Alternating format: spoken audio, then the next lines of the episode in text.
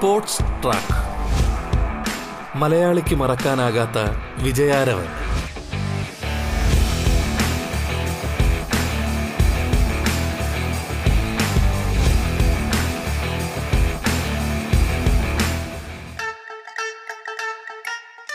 നമസ്കാരം പ്രിയ ശ്രോതാക്കളെ. സ്പോർട്സ് ട്രാക്കിലേക്ക് സ്വാഗതം. ആർട്ടിസ്റ്റിക് റോളർ സ്കേറ്റിംഗിലെ ലോക ചാമ്പ്യൻ കൂടിയായ പത്തനംതിട്ട സ്വദേശി അഭിജിത്താണ് നമ്മോടൊപ്പം അതിഥിയായി ചേരുന്നത്. സ്വാഗതം സ്പോർട്സ് ട്രാക്കിലേക്ക്.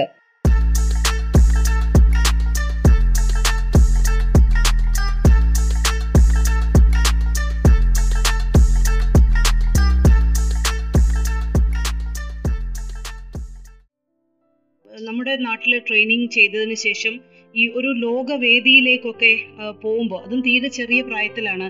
വളരെ പ്രശസ്തരായിട്ടുള്ള ലോക താരങ്ങൾക്കൊപ്പം അവരുടെ പരിശീലനത്തിന് കീഴിൽ വരാനും അവരോടൊപ്പം കമ്പീറ്റ് ചെയ്യാനും ഉള്ള ഒരു അവസരം അഭിജിത്തിനെ തേടിയെത്തുന്നത്. ഇപ്പം അതൊരു വലിയൊരു എക്സ്പീരിയൻസ് ആണ്. എങ്ങനെയാണ് അത് ചെറുഷ് ചെയ്യുന്നത് അഭിജിത്ത്?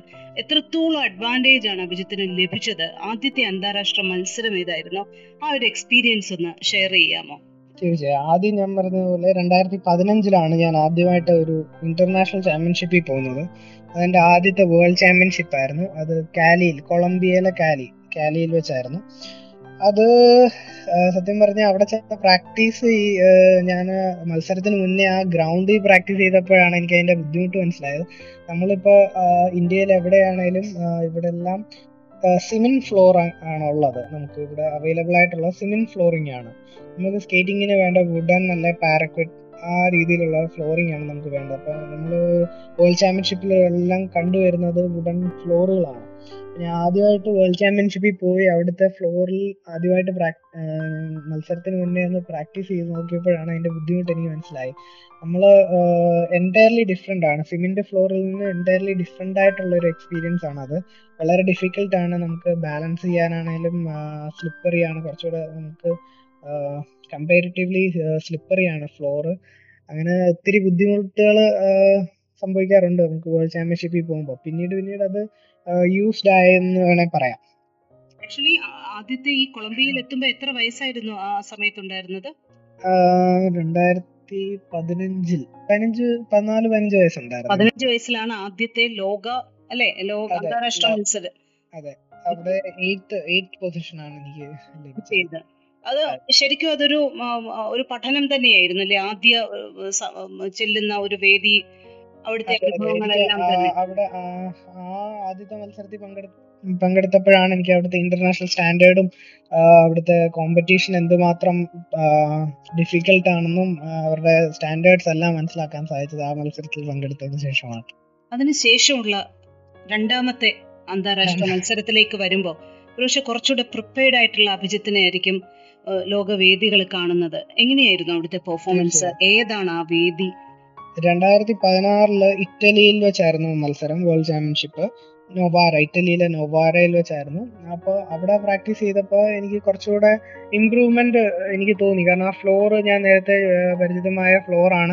അപ്പോൾ കുറച്ചുകൂടെ എനിക്കൊരു കോൺഫിഡൻസ് വരികയും അങ്ങനെ ഞാൻ വെൽ പ്രിപ്പയർഡ് ആയിട്ടായിരുന്നു പോയതും. അങ്ങനെ എനിക്ക് അവിടെ സിൽവർ മെഡൽ ആദ്യമായിട്ട് ലോക ചാമ്പ്യൻഷിപ്പിൽ സിൽവർ മെഡൽ നേടാൻ സാധിച്ചു.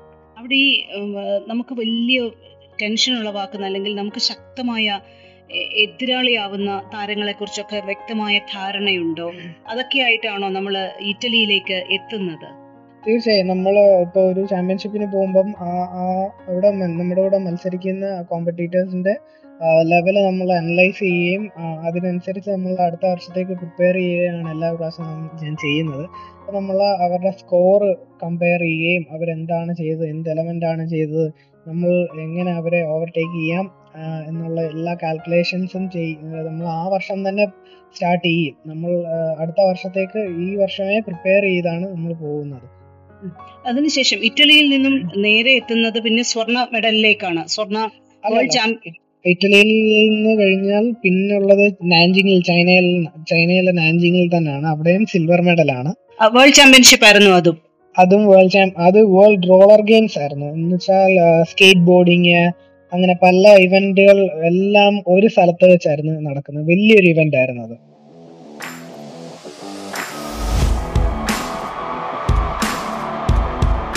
സ്പോർട്സ് ട്രാക്ക് മലയാളിക്ക് മറക്കാനാകാത്ത വിജയാരവൻ.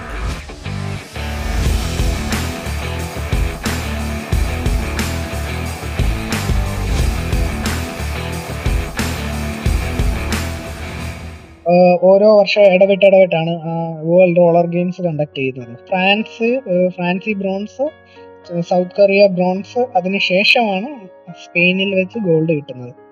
ഫ്രാൻസിൽ സത്യം പറഞ്ഞാൽ രണ്ടായിരത്തി പതിനെട്ടിൽ ഏഷ്യൻ ചാമ്പ്യൻഷിപ്പ് സൗത്ത് കൊറിയയിൽ ഏഷ്യൻ ചാമ്പ്യൻഷിപ്പിൽ വെച്ച് എനിക്കൊരു പരുക്കുണ്ടായി.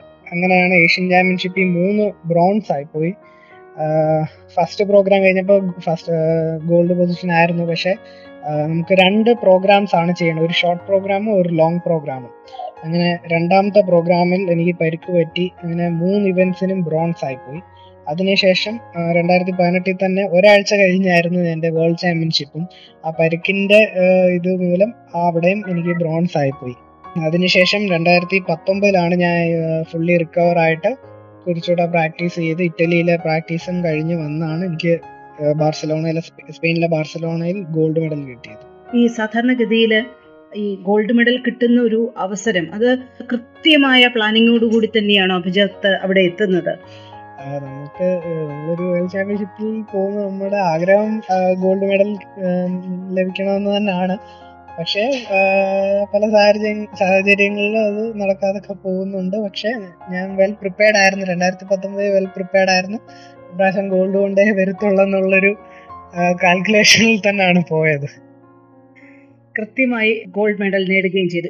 നമ്മൾ പുറമേയുള്ള ഒരാളെ സംബന്ധിച്ചിടത്തോളം റോളർ സ്കേറ്റിംഗുമായി ബന്ധപ്പെട്ട്. ഇപ്പം അഭിജിത്തിന്റെ ഫീൽഡ് ആർട്ടിസ്റ്റിക് റോളർ സ്കേറ്റിംഗ് ആണ് ഇതിന്റെ പോയിന്റ് കണക്കാക്കുന്ന രീതി അതെങ്ങനെയാണ്? നമ്മൾ നോക്കുമ്പോൾ കൃത്യമായും അതിമനോഹരമായ റോളർ സ്കേറ്റിംഗ് ഒരു ഡാൻസ് മൂവ്മെന്റ് പോലെ ഇങ്ങനെ കാണുന്നു എന്നുള്ളതേ ഉള്ളൂ. എങ്ങനെയാണ് അതിന്റെ പോയിന്റ് കണക്കാക്കുന്നത്?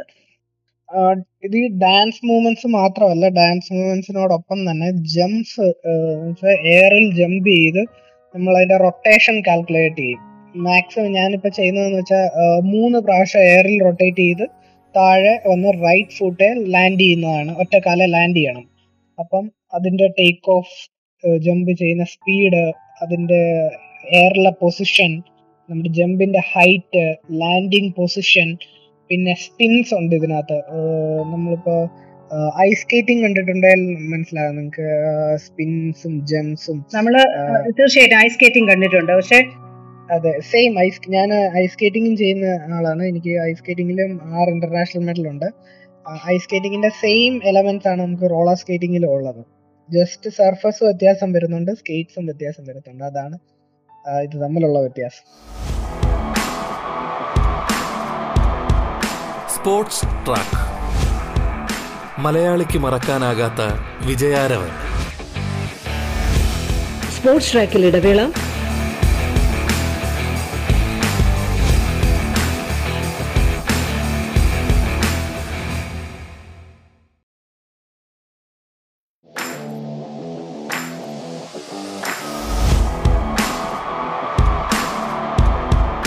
Sports track. മലയാളിക്ക് മറക്കാനാകാത്ത വിജയാരവൻ. ആർട്ടിസ്റ്റിക് റോളർ സ്കേറ്റിംഗിലെ ലോക ചാമ്പ്യൻ അഭിജിത്ത് ആണ് നമ്മോടൊപ്പം അതിഥിയായി പങ്കുചേരുന്നത്. തുടർന്ന് കേൾക്കാം സ്പോർട്സ് ട്രാക്ക്. അഭിജിത്തിനെ സംബന്ധിച്ചിടത്തോളം ഏറ്റവും ഡിഫിക്കൽട്ട് ആയിട്ടുള്ള ഒരു കാര്യം എന്താണ് ഇതിനകത്ത്? ജംസ് ആണോ? അതോ അതെ അതെ. ജംസ് ആണ് എപ്പോഴും ജംസ് ആണ്. എല്ലാവർക്കും പാടുള്ള ജംസ് ആണ്. സ്പിൻസ് നമുക്ക് കുറച്ചുകൂടെ എളുപ്പമാണ് ചെയ്യാൻ. ജംസ് ഡിഫിക്കൽട്ട് ആണ് ഡേഞ്ചറസ് ആണ്. ഒത്തിരി ഇഞ്ചുറീസ് ഒക്കെ ഉണ്ടാകാൻ സാധ്യത സാധ്യതയുള്ളതാണ് ജംസ് ചെയ്യുമ്പോൾ. ആയിട്ട് അതിനകത്ത് റിസ്കി ഫാക്ടേഴ്സ് എന്ന് പറയുന്നത് ഇഞ്ചുറി പോസിബിലിറ്റി തന്നെയാണോ?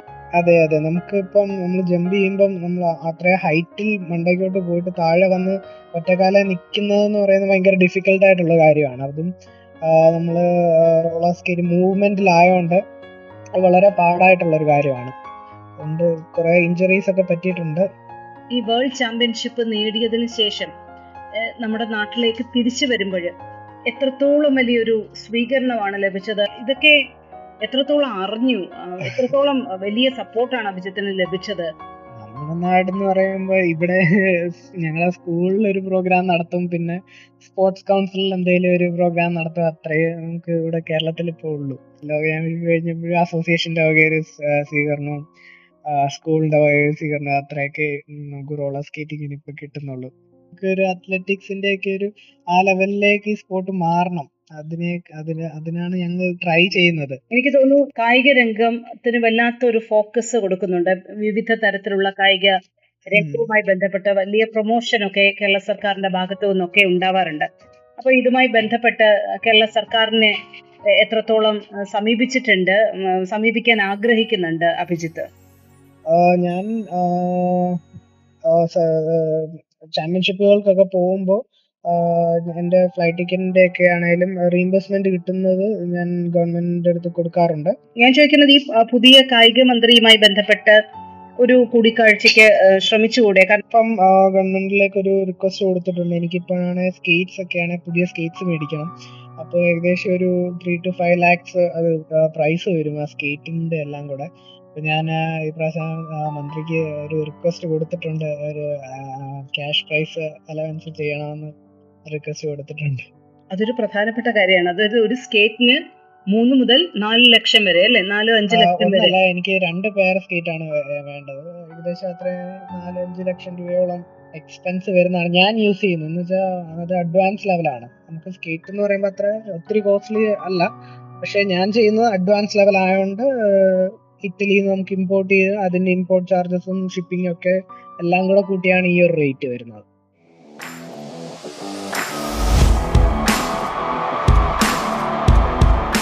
Sports track.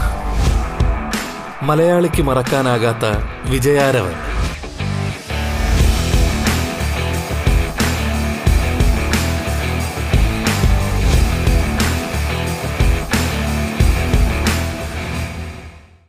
ഈ സാധാരണ ഈ തുടക്കക്കാരുണ്ടല്ലോ? തുടക്കക്കാരെ സംബന്ധിച്ചിടത്തോളം ഈ സ്കേറ്റിനൊക്കെ ഉള്ള കോസ്റ്റ് എത്രയാണ്? അതെങ്ങനെയാണ്?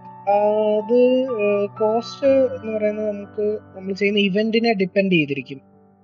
ഞാൻ ചെയ്യുന്ന ഇവന്റ് ഒക്കെ ഒരു ബിഗിനറിനെ സംബന്ധിച്ച് ഒരു സെവന്റീൻ തൗസൻഡ് ഒക്കെ ആവും ബിഗിനർ ലെവൽ സ്കേറ്റിന് അതേസമയം നമുക്ക് സ്പീഡ് സ്കേറ്റിംഗ് ഒക്കെ ഉണ്ട്. നാലായിരത്തി അഞ്ഞൂറ് ഫൈവ് തൗസൻഡ് റേഞ്ചിലുള്ള സ്കേറ്റ് തൊട്ട് നമുക്ക് അത് ഇന്ത്യ ഇന്ത്യൻ മേക്ക് ഇന്ത്യൻ ഇന്ത്യയിൽ അവൈലബിൾ ആയിട്ടുള്ള സ്കേറ്റുകളാണത് ആർട്ടിസ്റ്റിക് സ്കേറ്റിംഗ് തിരഞ്ഞെടുക്കാനുണ്ടായ ഒരു സാഹചര്യം എന്താണ്? സാധാരണ മറ്റേ ഓരോ സ്പീഡ് സ്കേറ്റിംഗ് അങ്ങനെയുള്ള പലവിധ വിഭാഗങ്ങൾ ഉണ്ടായിട്ടും എന്തുകൊണ്ടാണ് ആർട്ടിസ്റ്റിക് സ്കേറ്റിംഗ് തന്നെ തെരഞ്ഞെടുത്തത്?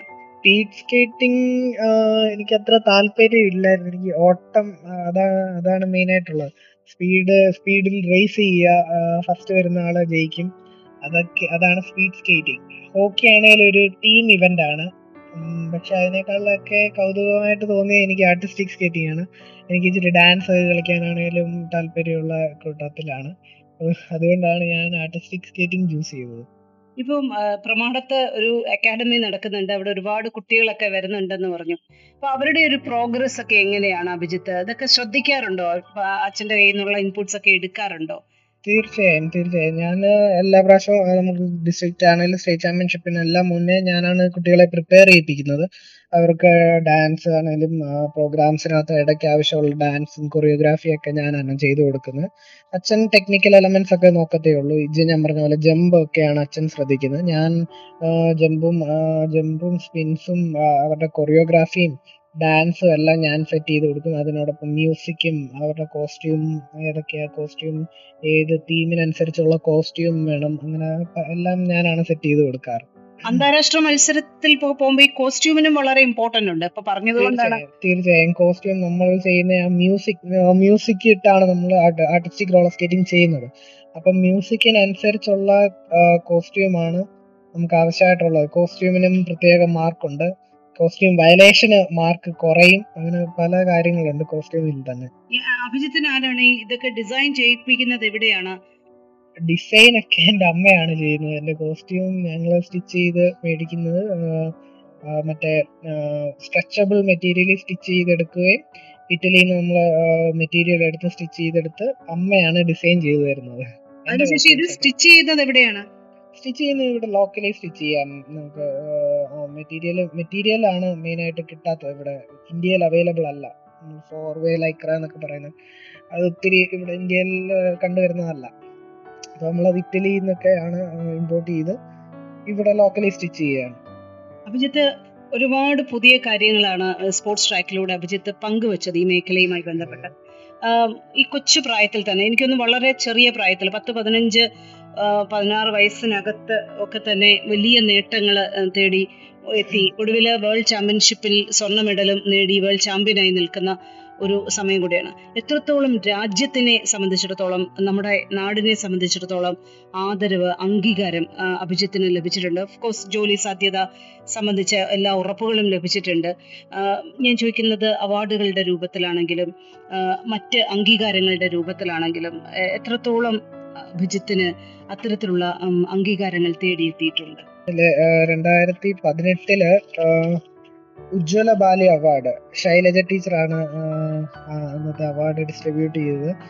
ഉജ്ജ്വല ബാല്യം അവാർഡാണ് എനിക്ക് കേരള സർക്കാരിന്റെയാണ് രണ്ടായിരത്തി പതിനെട്ടിൽ കിട്ടിയത്. മാത്രമല്ല ഇനിയിപ്പോ അടുത്ത ഒരു അഞ്ചു വർഷത്തേക്കുള്ള ഒരു പ്ലാൻ എന്താണ് അഭിജിത്ത്? മെയിൻ ആയിട്ട് ഇപ്പൊ വരുന്നത് ഏഷ്യൻ ഗെയിംസ് ആണ്. നമുക്ക് റോളർ സ്കേറ്റിംഗ് ഇതുവരെ ഏഷ്യൻ ഗെയിംസിൽ ഇല്ലായിരുന്നു. പക്ഷേ രണ്ടായിരത്തി ഇരുപത്തിരണ്ടിലെ ഏഷ്യൻ ഗെയിംസിൽ ഒഫീഷ്യലി റോളർ സ്കേറ്റിംഗ് ആഡഡ് ആയിട്ടുണ്ട്. അതാണ് മെയിൻ ആയിട്ടുള്ള ഒരു കാര്യം റോളർ സ്കേറ്റിംഗിൽ തന്നെ നമുക്കിപ്പോൾ ഇന്ത്യയെ സംബന്ധിച്ച് പോകാൻ പറ്റുന്ന ഏറ്റവും ഹൈ ഒരു ചാമ്പ്യൻഷിപ്പാണ് Asian Games. World championship world championship കഴിഞ്ഞാൽ. പക്ഷേ ഏഷ്യൻ ഗെയിംസിനാണ് കൂടുതൽ പ്രാധാന്യം നൽകുന്നത്. അപ്പൊ ഏഷ്യൻ ഗെയിംസ് ഇത് ആഡ് ചെയ്യുക എന്ന് പറയുന്ന വലിയൊരു സംഭവമാണ്. നമ്മുടെ സ്പോർട്ട് ഇമ്പ്രൂവ് ആകുന്നതിന് ഒരു ഫസ്റ്റ് സ്റ്റെപ്പ് ആയിട്ടാണ് അതിനെ കാണുന്നത്. തീർച്ചയായിട്ടും.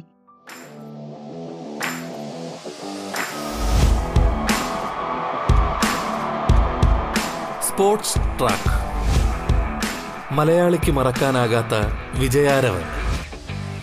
ആർട്ടിസ്റ്റിക് റോളർ സ്കേറ്റിംഗിലെ ലോക ചാമ്പ്യൻ അഭിജിത്താണ് അതിഥിയായി പങ്കുചേർന്നത്. സ്പോർട്സ് ട്രാക്ക് പൂർണമാകുന്നു. നമസ്കാരം.